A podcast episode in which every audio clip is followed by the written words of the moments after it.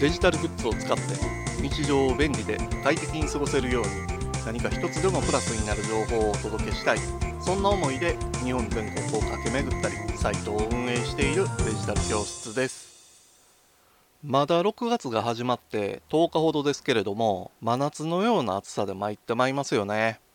コロナの影響で日常的にマスクをつけることに慣れてるんですけれども暑い中でマスクをつけた生活してると熱中症になってまうんで密にならない場所ではマスクを外したり水分補給したりと熱中症対策も必要になります。緊急事態宣言の解除まであと10日。まん延防止措置は前倒しで解除される地域もあるんですけれども気を緩めることなく感染症対策を怠らないようにしましょう。そんな感じでもう少しだけリモート生活っていうのが続きそうなんですけれどもパソコンやスマホで取り扱うデータについて困ってるっていう声を耳にします。写真などの画像文字で構成された文章多くのデータがパソコンやスマホに蓄積されていきます。これらのデータがファイルと呼ばれるものになります。そしてファイルを管理するためのものがフォルダーと呼ばれるものです。ファイルやフォルダーを理解することでパソコンスマホやタブレットでのデータ管理ができるようになりますそこで今回はファイルとフォルダーについてお話ししましょう写真や映像音楽に文章といった多くのデータはファイルという形でパソコンに保存されます。パソコンに保存する際にはそのデータの内容がわかるように名前を付けて保存しています。この名前がファイル名です。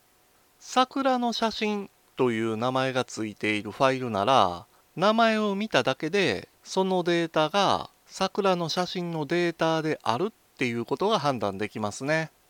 もし桜の写真という名前が付いているファイルでもデータが料理の写真やったりワープロなどで作成された文章をやったりすると混乱してまいりますよね。ですからファイル名にはそのデータが何なんかっていうのがわかるような名前を付ける必要があります。そしてファイルには種類があります。写真などの画像ファイルやワープロなどで作成された文章ファイルその他にもいろんな種類のファイルがありますそのファイルの種類を拡張子と呼ばれる3文字もしくは4文字の単語で表現しています画像ファイルと一口で表現しても JPEG や PING ビットマップなど多くの種類がありますまた文章ファイルにもテキストやドキュメント PDF といった種類がありますね。基本的にファイルはそのファイルが何のデータを表してるのかわかるように名前と拡張子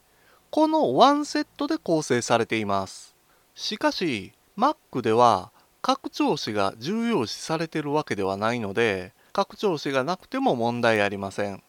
ただ Windows とか他の環境でファイルをやり取りする機会もあるでしょうから拡張子はできるだけつけておいた方がいいと思います。ファイル名でデータの内容、そして拡張子でデータの種類がわかるようになれば、わざわざデータを確認しなくてもよくなるので、効率的に目的のデータを探すことが可能になります。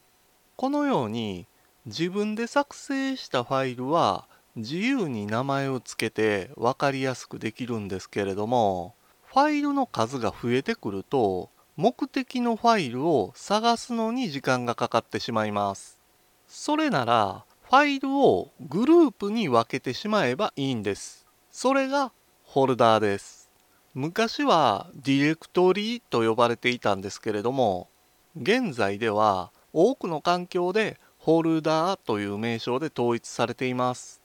このホルダーというのはファイルを入れてグループ分けできる入れ物になりますので何のファイルが入っているか分かりやすい名前を付けるようにしましょう画像のフォルダーを作成してそこに画像のファイルだけを入れておけば画像ファイルを探す時にはその画像ホルダーを見ればいいので効率的ですよね。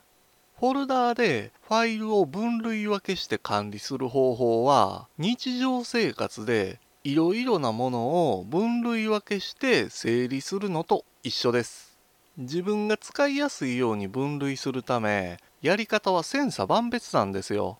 ですから個人で分かりやすいようにファイルを分類分けして整理するようにしましょう。しかし職場ではフォルダーとかファイル名のルールっていうのが策定されていることがあるのであらかじめ確認してそのルールに従って管理するようにしましょう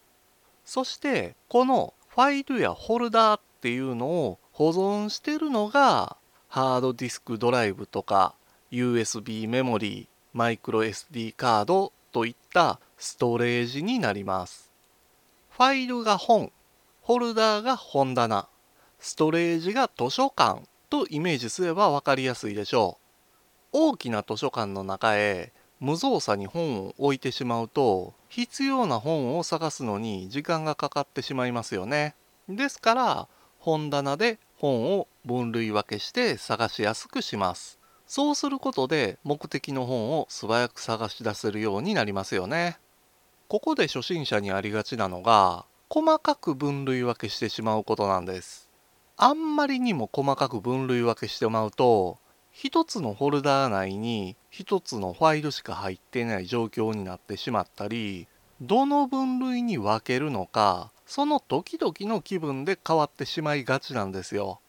最初はざっくりある程度の分類分けにしといてそれでも探しにくくなった時にさらにフォルダーで分類分けする方がいいでしょう。